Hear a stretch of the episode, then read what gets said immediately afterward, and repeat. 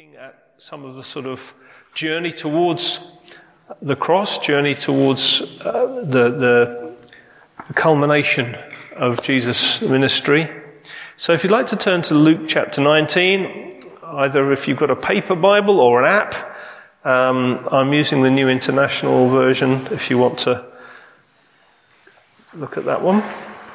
And um, this is the passage of Scripture sometimes known as the triumphal entry. It's where Jesus is coming up into Jerusalem ahead of what he knows is going to happen. He knows he's uh, come, coming to Jerusalem for this, this final time, ahead of when he knew he would be crucified. And it's this uh, story of his arrival into Jerusalem. And there's some, I think, very precious things that we can perhaps learn, and I hope God will help us to uh, be personally strengthened in our walk with the Lord and in knowing His heart for us as we look through these things. So, starting at Luke, Luke 19, verse 28. After Jesus had said this, he went on ahead, going up to Jerusalem. And as he approached Bethphage and Bethany at the hill called the Mount of Olives, he sent two of his disciples, saying to them, Go to the village ahead of you, and as you enter it, you'll find a colt tied there. It's a foal of a donkey, which no one has ever ridden. Untie it and bring it here. And if anyone asks you, Why are you untying it? say, The Lord needs it. Those who were sent ahead went and found it just as he told them. And as they were untying the colt, its owners asked them, Why are you untying the colt? And they replied, The Lord needs it. They brought it to Jesus, threw their cloaks on the colt, and put Jesus on it. And as he went along, people spread their cloaks on the road. When he came near the place where the road goes down the Mount of Olives, the whole crowd of disciples began joyfully to praise God in loud voices for all the miracles they had seen. Blessed is the King who comes in the name of the Lord, peace in heaven and glory in the highest. Some of the Pharisees in the crowd said to Jesus, Teacher, rebuke your disciples. I tell you, he replied, if they keep quiet, the stones will cry out. As he approached Jerusalem and saw the city, he wept over it and said, If you, even you, had only known on this day what would bring you peace, but now it is hidden from your eyes. The days will come upon you when your enemies will build an embankment against you and encircle you and hem you in on every side. They will dash you to the ground, you and your children within your walls. They will not leave one stone on another because you did not recognize the time of God's coming to you. Father, pray that you would help us this morning. We need more of you, Lord. We need your Holy Spirit to help us to be the one who illuminates the truth, who just turns the light on so that we can see, truly see uh, truth, truly see what you're saying, feel the effects of what you're saying, feel the effects of what you've done for us. And I pray, Lord, in these moments together, just looking at your word, I pray that you'd help each one of us to encounter you in some fresh way, uh, to be aware of your Spirit speaking to us, showing us things from the Word. Please help us, Holy Spirit. We need your help, and we thank you that you're ready and willing to come to us, to the thirsty, to those who want to know, to those who want to walk closely with the Lord. Thank you that you, you are, if you said, if, if someone's thirsty, let them come, and out of their innermost beings will flow rivers of living water, the Holy Spirit Himself. So we're thirsty for you, Lord. And we pray that you'd help us together in Jesus' name.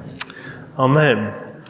So there's a few things that jumped out at me as I was reading through this and uh, looking at what might be of help to us this morning. And they sort of come one after the other in, the, in letting the, the story just unfold as we, as we read it. And the first one is in verse 30, where Jesus says to his disciples, Go to the village ahead of you and there you will find um, a colt, which no one's ever ridden on it. Untie it, bring it back. If anyone asks why you're untying it, say the Lord needs it. And the first thing to note from this is uh, a colt or a, the foal of a donkey. Actually, um, cult- culturally, it, it would have, there was a history of, of that being ridden by kings as they came back from some sort of battle campaign victoriously. They would ride into their towns or villages and uh, it would be a celebration of what God has done. But it's kind of an understated entry, isn't it? It's, it's not like on a chariot with great loads of soldiers. It's not on some great white horse uh, where you're sort of obviously outwardly powerful. It's a kind of an understated, but nevertheless appropriate reflection of who Jesus was. We find all through his ministry the truth of who he is is displayed by the miracles he worked, by the truth he told, by the power that he brought all around him, touching so many people's lives. And yet, within himself, uh, there's nothing about him uh, that, that, that speaks of that. He, he, he's understated. He's hidden. His, his glory is veiled fully from us. It says in Isaiah, doesn't it? There was nothing about, nothing about him visibly, outwardly, that we would be attracted to him. There was nothing visually. He didn't glow in the dark or float three inches above the the ground uh, or you know emit some sort of you know um, aura. If you walked past Jesus in the street, you wouldn't know you'd just walked past God, who'd made the whole thing that you're standing on. There was nothing about him. It was veiled. It was hidden. So when he's coming into Jerusalem, as the Lord, because he, he's, he's kind of saying, you know, tell them the Lord needs it. So he's not hiding who he is. When he uses that word, tell them the Lord needs it, he's displaying, he's, he's authenticating, no, I, I am the Lord. But he's coming in in a kind of a hidden way, but a way that is true. And that's how Jesus functioned, didn't he? When he healed people, you know, tell them the kingdom of God has come near you. But sometimes he'd say to people, don't tell people, but go show yourself to the priest and then go home. He was always kind of hiding who he was, but demonstrating who he was. This is mixture, isn't there? And we might ask ourselves, well, why, why was that? Well, I think it's because Jesus doesn't want to be worshipped because of externals. He doesn't want to physically demonstrate something of power, of glory. He wants his heart and his, his, his um, the reality of who he is to be pursued by those who've got a genuine heart for God to find truth rather than those who are looking for some sort of um, experience. He's not looking for experiential influence. He's looking for heart connections with people who are genuinely thirsty to know God, which is why he's always understating who he is. He'd often say to, say to people, my time has not come yet. No, when his, his disciples often used to say, uh, you know, you should go up and overthrow the Romans. Are you going to restore the kingdom of God at this time? He'd say, my time has not come yet. He'd hide because he knew there was uh, a time when his glory would fully be revealed. Now, it is important we, just to sort of demonstrate a little bit more, in the epistles, in, in Philippians 2, it talks about this, this hiddenness, this veiledness of God's glory. And it says about Jesus, um, who, being in very nature God, did not consider equality with God something to be used to his own advantage, but rather he made himself nothing taking on the very nature of a servant, being made in human likeness, and being found in appearance as a man. He humbled himself, becoming obedient to death, even death on a cross. Therefore, so there's that humility in his ministry on earth. Therefore, God exalted him to the highest place gave him the name that's above every name, that at the name of Jesus every knee should bow in heaven and on earth and under the earth, and every tongue acknowledge that Jesus Christ is Lord to the glory of God the Father. So in Philippians, Paul is expanding on this theme even more, and he's saying, you know, Jesus before, uh, for all time, for all eternity, Jesus uh, is fully God and his glory knows no bounds. He's the Lord of heaven and earth. He's, he's the, the everlasting God, the Lord Almighty. Jesus is, has been forever God. So he's never changed. He's, he, he's eternally existed. He's been, uh, he's the fullness of God. Jesus said, whoever's seen me has seen the Father. Uh, you know, Jesus is, is fully God in every sense. But there was a moment when God himself in Christ became what he previously wasn't. He didn't let go of being God, but he veiled the visible outward glory of his nature in humanity. So that when we looked at him, we saw a frail, ordinary human being, just like us. And it's really important to understand Jesus had to be exactly the same as us, but without sin. Otherwise, he couldn't ever fully represent us. Because if he's not the same as us, he can't die for humanity. But also we need to recognize that Jesus wasn't just the same as us. He has to be God himself. Otherwise, he's just a man dying for other men and can do nothing to help us. But if God is giving his life through his son for us, then God can also save us. So there's this beautiful picture in scripture. It's quite hard to understand and get our heads around it, but we can, we can know it to be true even if we can't completely, un, completely explain it. That God is both fully God and fully man at the same time.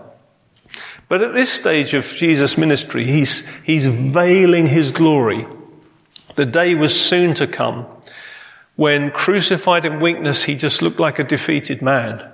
He looked like a man who was being, he was being ridiculed. And they were saying, if you're the son of God, get yourself off the cross. You know, his, the veiling of who he was was so complete at that moment that he didn't look, he looked like it was a defeat. He looked like he'd lost. And then he's put in the tomb. And after three days, God raised him to life. And at that point, all his glory is then seen. All, God raised him, gave him the highest name above every other name. So this veiled, this veiling of his glory was only temporary. But we see it in this account as he's going up to Jerusalem. Riding on a colt, yes, appropriate for a king, but understated, hidden, um, veiled uh, in weakness. And there's this beautiful uh, way that Jesus conducted himself, and he still conducts himself like that today. God doesn't come to us with with um, uh, outward sort of attraction that we might just have an experience of him. He comes to us still as a servant-hearted king who would even wash the feet of his disciples. Amazing, isn't it? That God would stoop down to get hold of our lives and raise us up to be with Him. His love for us is so great that He's still, He's the, He is the lion, but He's also the lamb. And there's these two beautiful things there. In Revelation chapter 6 verse 2, we, we get this picture of Christ the conquering king riding forth on a white horse, which is the sim, you know, symbol of power and authority, a conquering king, no longer veiled riding on a donkey's foal, but now, as it were, poised at the head of, of God's armies, ready to bring uh, the purposes of God fully on the earth. We get that picture of him ascended in glory. Here, he's veiled, he's hidden, uh, in uh, taking on just human uh, likeness.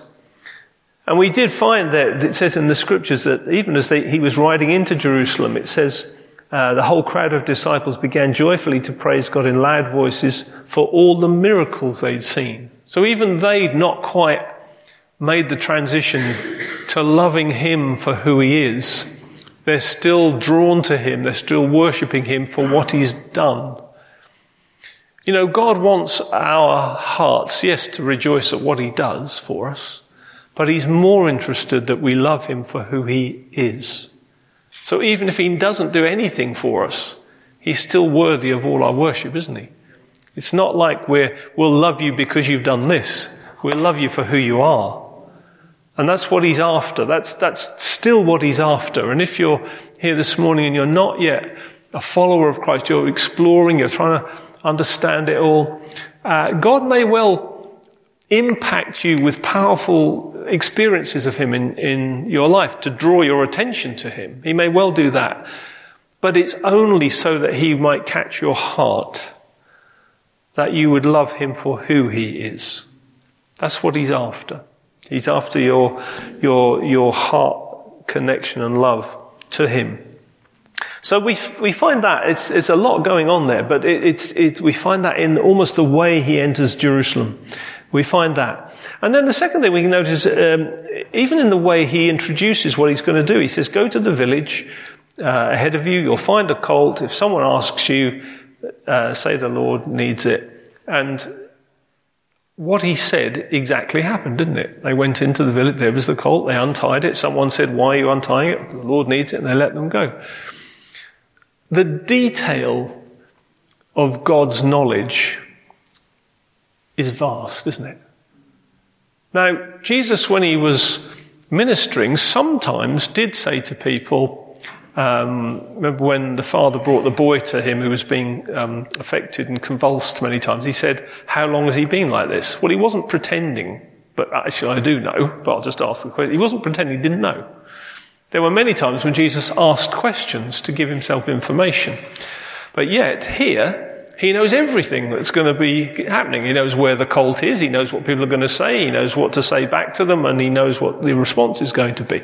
How does that fit together? Well, I think what it is is, in this instance, he's actually kind of, dis- he's unveiling some of his glory because he says, tell them the Lord needs it. And by using the, by saying the Lord, that means God Almighty. That he's, he's, he's identifying who he is.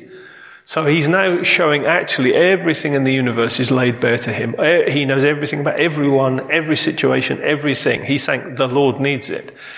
When Jesus was ministering, sometimes in this veiled way, um, and people were thinking, is he a carpenter? Is he the son of God? Is he the Messiah? They, they, they, he would, he would ask questions to gain information. And it was then the power of the Holy Spirit working through this veiled flesh that brought the healing or the miracle or whatever. He, his glory was, was, was in some ways restricted in its scope.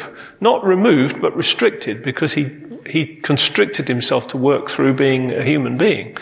So here you find it kind of bursting through and he knows everything that there is to know about this situation. Here's the question, see, for us. Do we realize just how much detail and care and tenderness the Lord has about our lives? Because I don't know about you, but sometimes you can look at the world, just the world, never mind the universe, and think, there's a lot going on. And you think, does God really care about me? Does he know about my work situation, the longings of my heart, the things that concern me?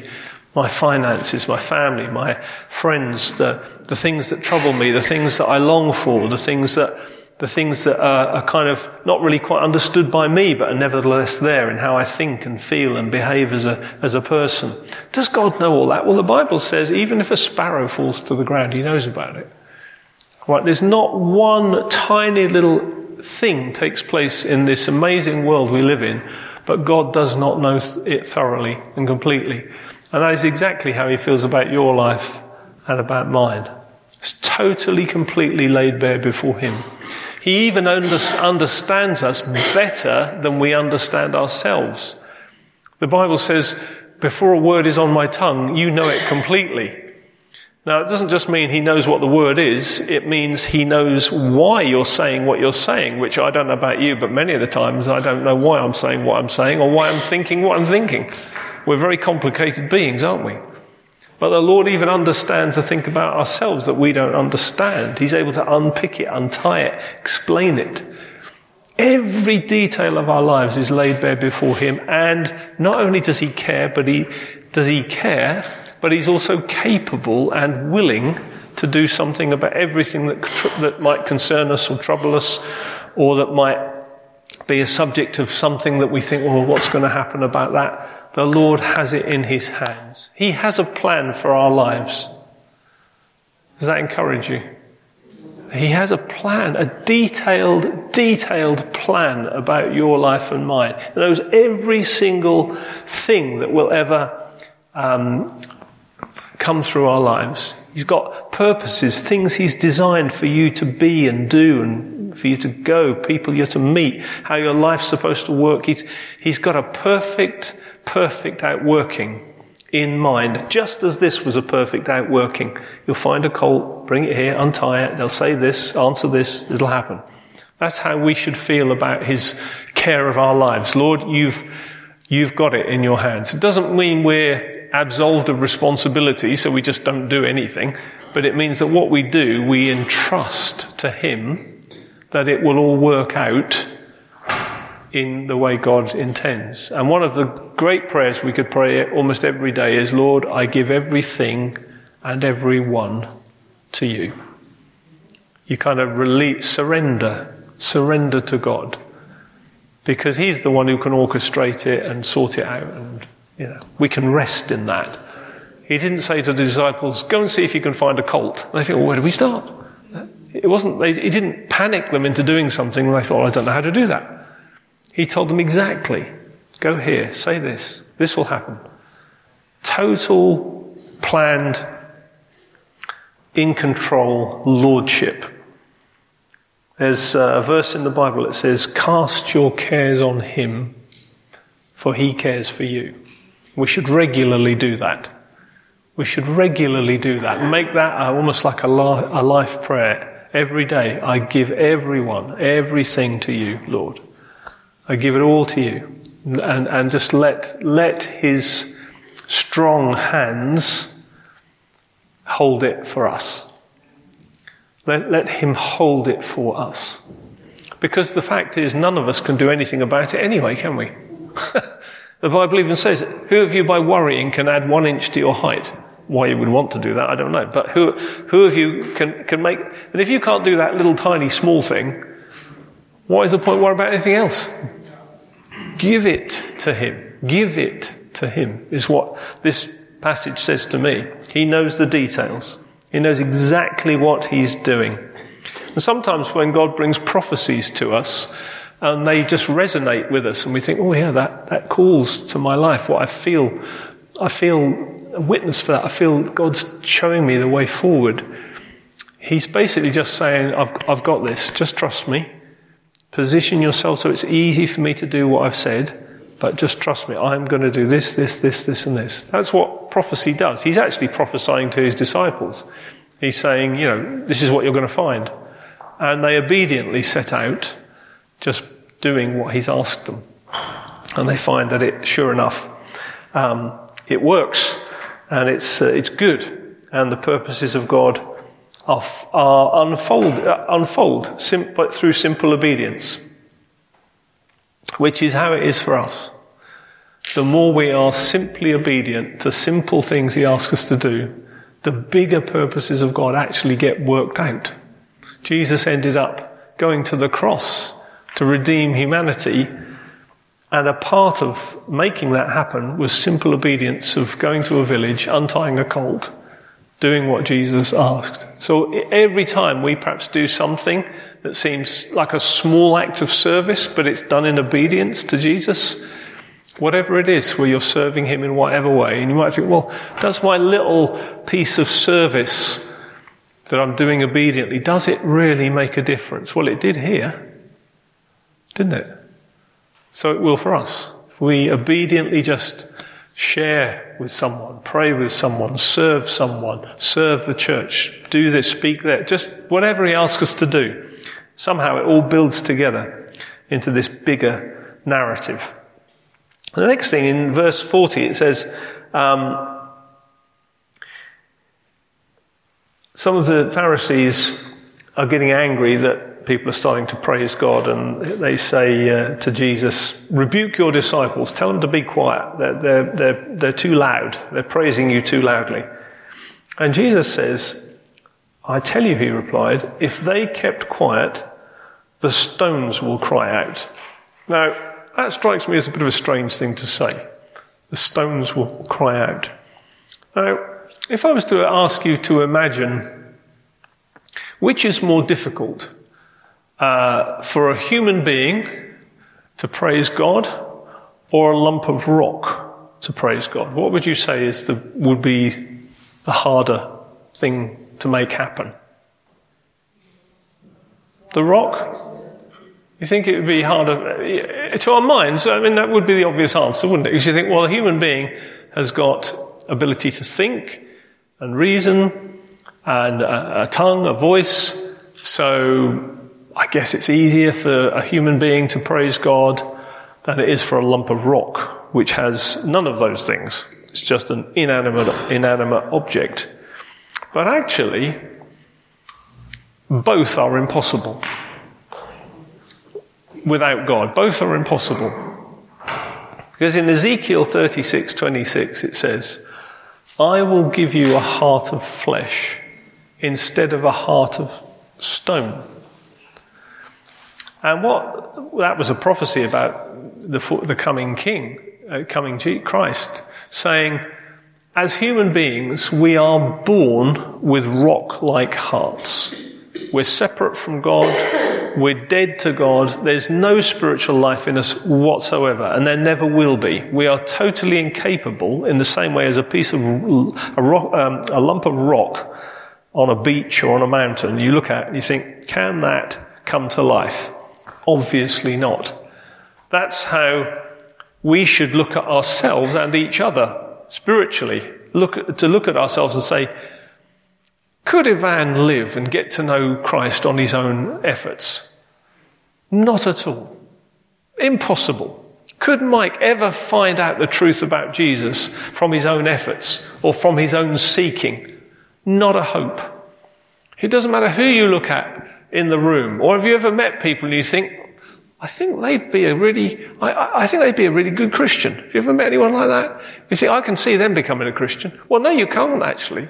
Because there's no hope on earth they're ever going to come to know Christ unless a heart of stone is miraculously turned to a heart of flesh.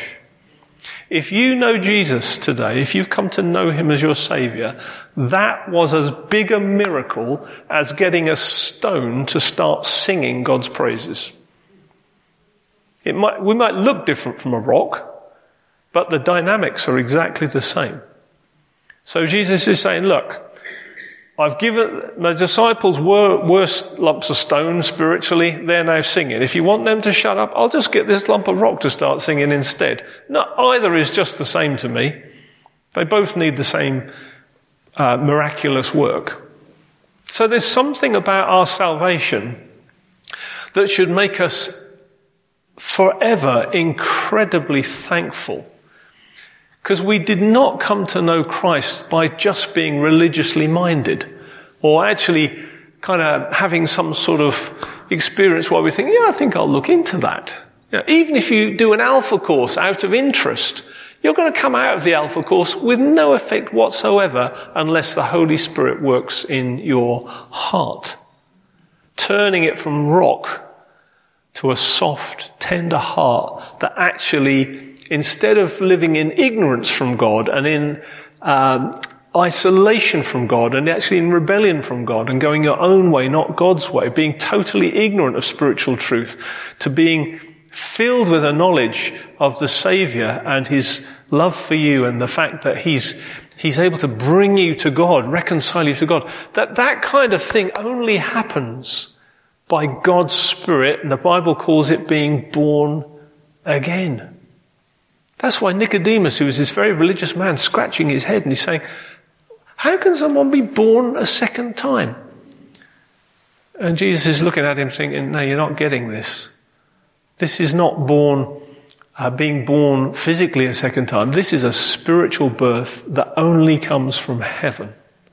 Doesn't come from earth. It doesn't start. John chapter 1 talks about um, God's children not being born of, uh, of human decision or some, somebody's uh, desire to do that, or uh, it's actually, we're, we're born of God.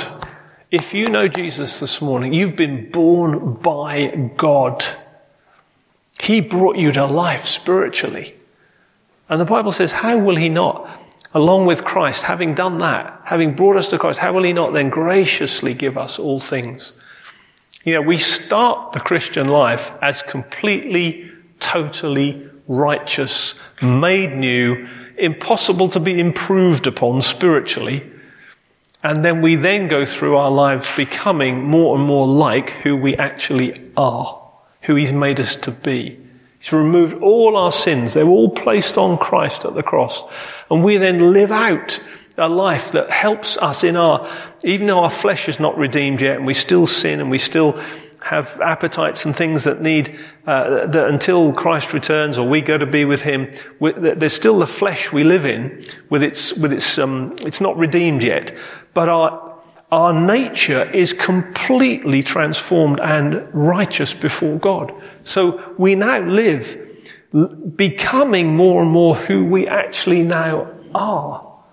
And that miracle of the new nature was given to us as a gift of a, gift of righteousness was given to us when Christ, uh, by His Spirit, brought us to new life, and that was a gift.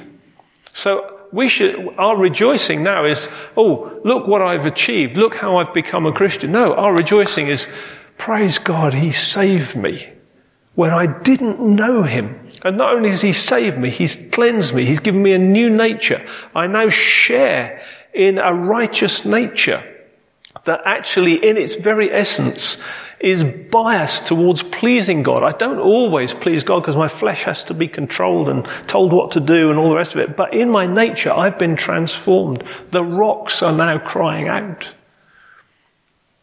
Isn't that encouraging if you know the Lord today? You know, you didn't save yourself. He saved you and gave you a gift, a gift of righteousness. You are righteous because of my death on the cross. Incredible. So the rocks are crying out. When we were singing earlier and praising God, it's like a room full of rocks that were dead, now got a heart of flesh. Christ did that. Christ did that for us.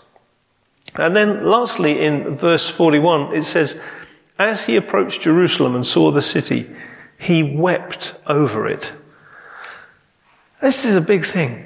He wept over it. And he said, If you, even you, had only known on this day what would bring you peace, but now it is hidden from your eyes. What, what, what's going on there? Well, I think what, what's happening is Jesus' heart is longing for, for this vast multitude of people to come to know him. The Bible says he's not willing that anyone should perish. So he can have genuinely a, a, a, heart for a whole city. He can have a heart for a whole nation. And his, his heart is moved so much that he's weeping over people that the answer is there, but they're just not seeing it. They're just not seeing it. And he's moved, he's deeply moved, so he's crying and he's lamenting. If only you knew what could bring you peace. I think he stands like that over London. Can you imagine him up on Primrose Hill there, looking out, or up at Parliament Hill, looking out, weeping over London, longing, longing that no one would perish, but all would come to eternal life. That's why we, as his followers, we as his, those he's given a commission to, to go into all the world and preach the gospel, that's why we're praying tonight. God, we need your Holy Spirit to empower us, to equip us, to guide us, to lead us. If we need you to find a donkey for you to ride on, we certainly need you to guide us to who we need to share the gospel with. Where do we plant churches? How do we plant churches? How are we going to do this? Lord, we don't know what to do, but our eyes are on you. And you've given us a commission. Your heart is for this city. You're not crying out of um, a sense of frustration that you can't do anything. You're crying because your heart of love is being poured out.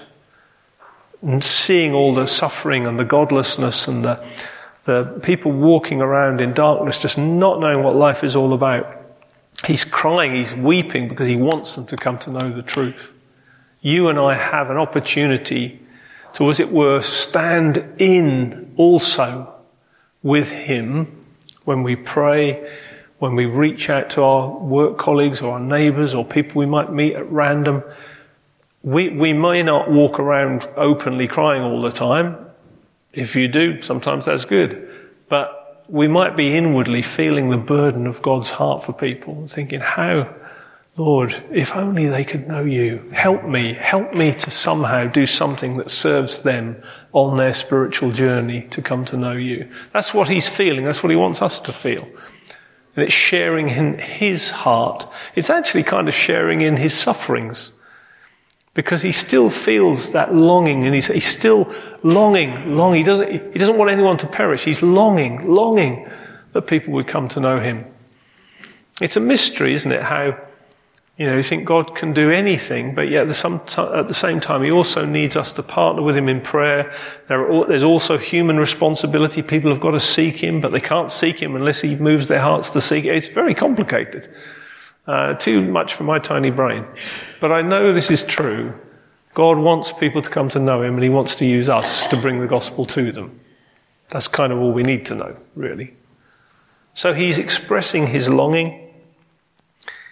And uh, another thing I think that's really important is in verse 43, he says, uh, The days will come upon you when your enemies will build an embankment against you and circle you and hem you in on every side, will dash you to the ground, and your children within your walls. They will not leave one stone on, on another because you did not recognize the time of God's coming to you.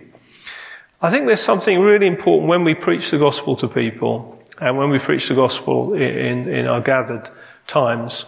I heard the gospel for the first time when I was 17, around about then.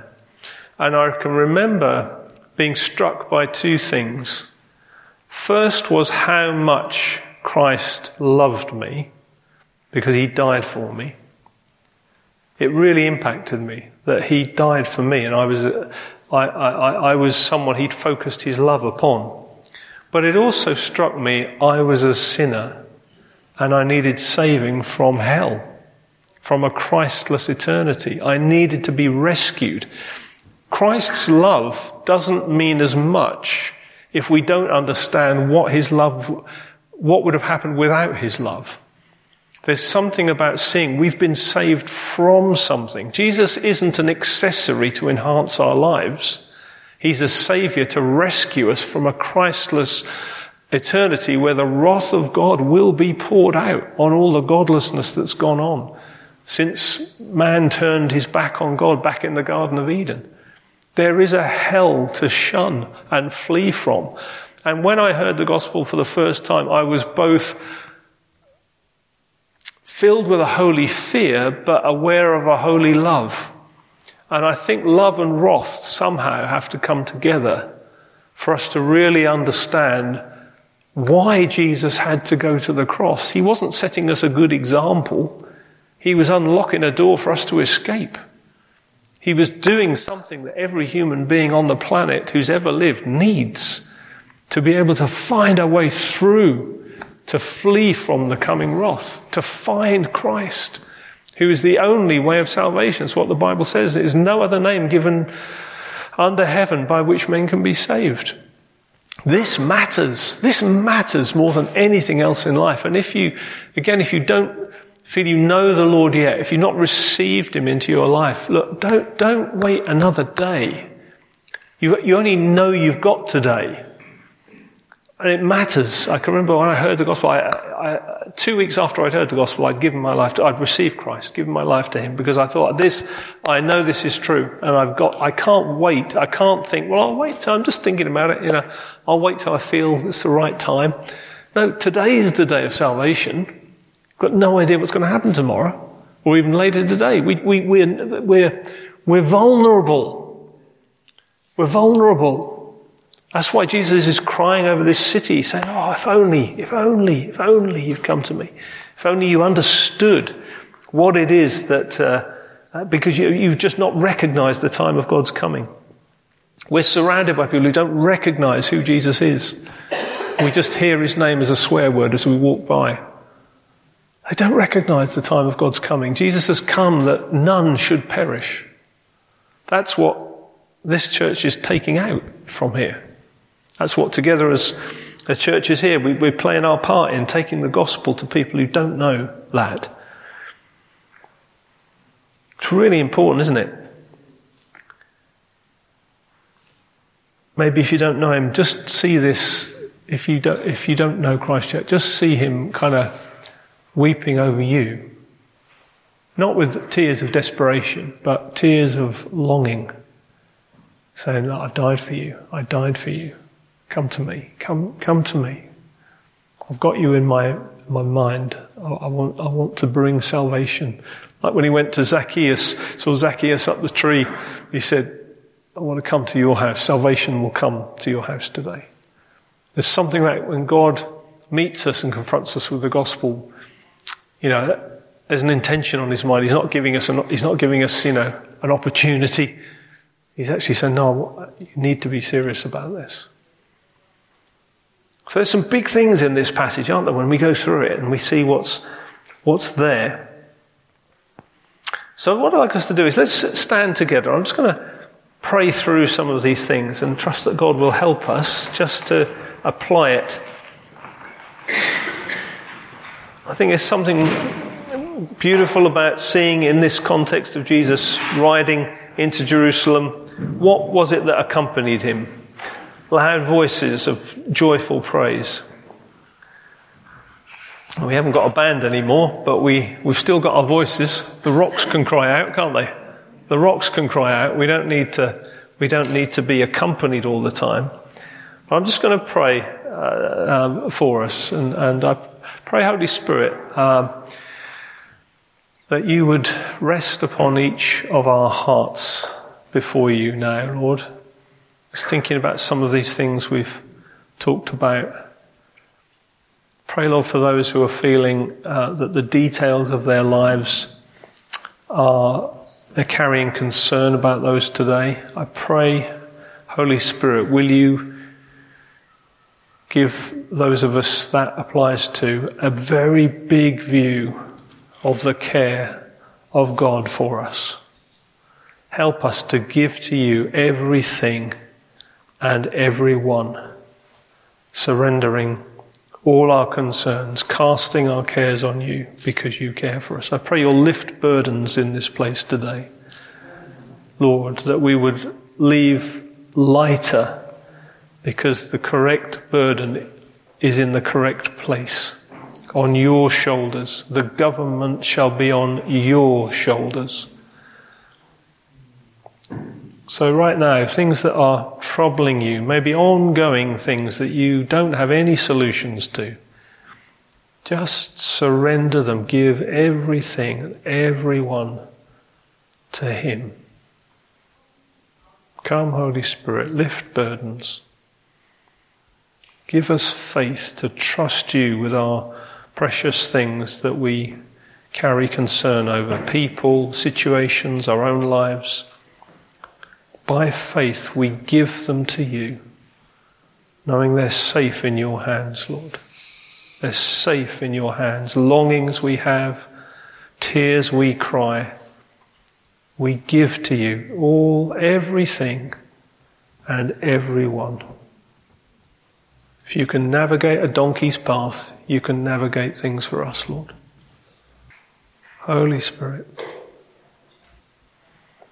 Pray for those, Lord, here this morning who um, are just kind of realizing what a tremendous Saviour you are. Just that we would never have found you had you not, had you not come looking for us and opened our hearts, changing it from stone to flesh. Lord, I pray you'll fill us with such a deep awareness how much we are loved by you how much we are loved by you, that you would do all of that because you love us so much. Strengthen our hearts with truth, Lord. Thank you that you've rescued us from an eternity of uh, separation from you, from the wrath that is to come. We've been delivered. Thank you, Lord. Thank you for your salvation. And I pray for those, Lord, still searching, as it were, looking, asking, like Nicodemus, how can these things be? Lord, I pray, Holy Spirit, that you would open people's eyes. You'd change heart of, hearts of stone to hearts of flesh. Even this morning, let there be new birth in this place. People coming to be awakened by the Spirit of God and, and knowing the gospel is true giving their hearts to Christ, receiving Christ into their lives. Bring new birth in this place, Lord, this day. I pray for a season of new birth, week after week here, Lord. I pray for a season of new birth, one after the other after the other. Miracles of turning hearts of stone to hearts of flesh. Lord, I pray that you'd make this a, a, a place where the rocks would cry out. The rocks would cry out. Human hearts would be undone by your power and given beating, pulsating, uh, flesh like qualities that cry out your glory. Do some amazing miracles in this place, Lord. The hardest, hardest granite like rock you can imagine, let it become like soft uh, clay in your hands. Lord, we're asking you to demonstrate your power in and through this church.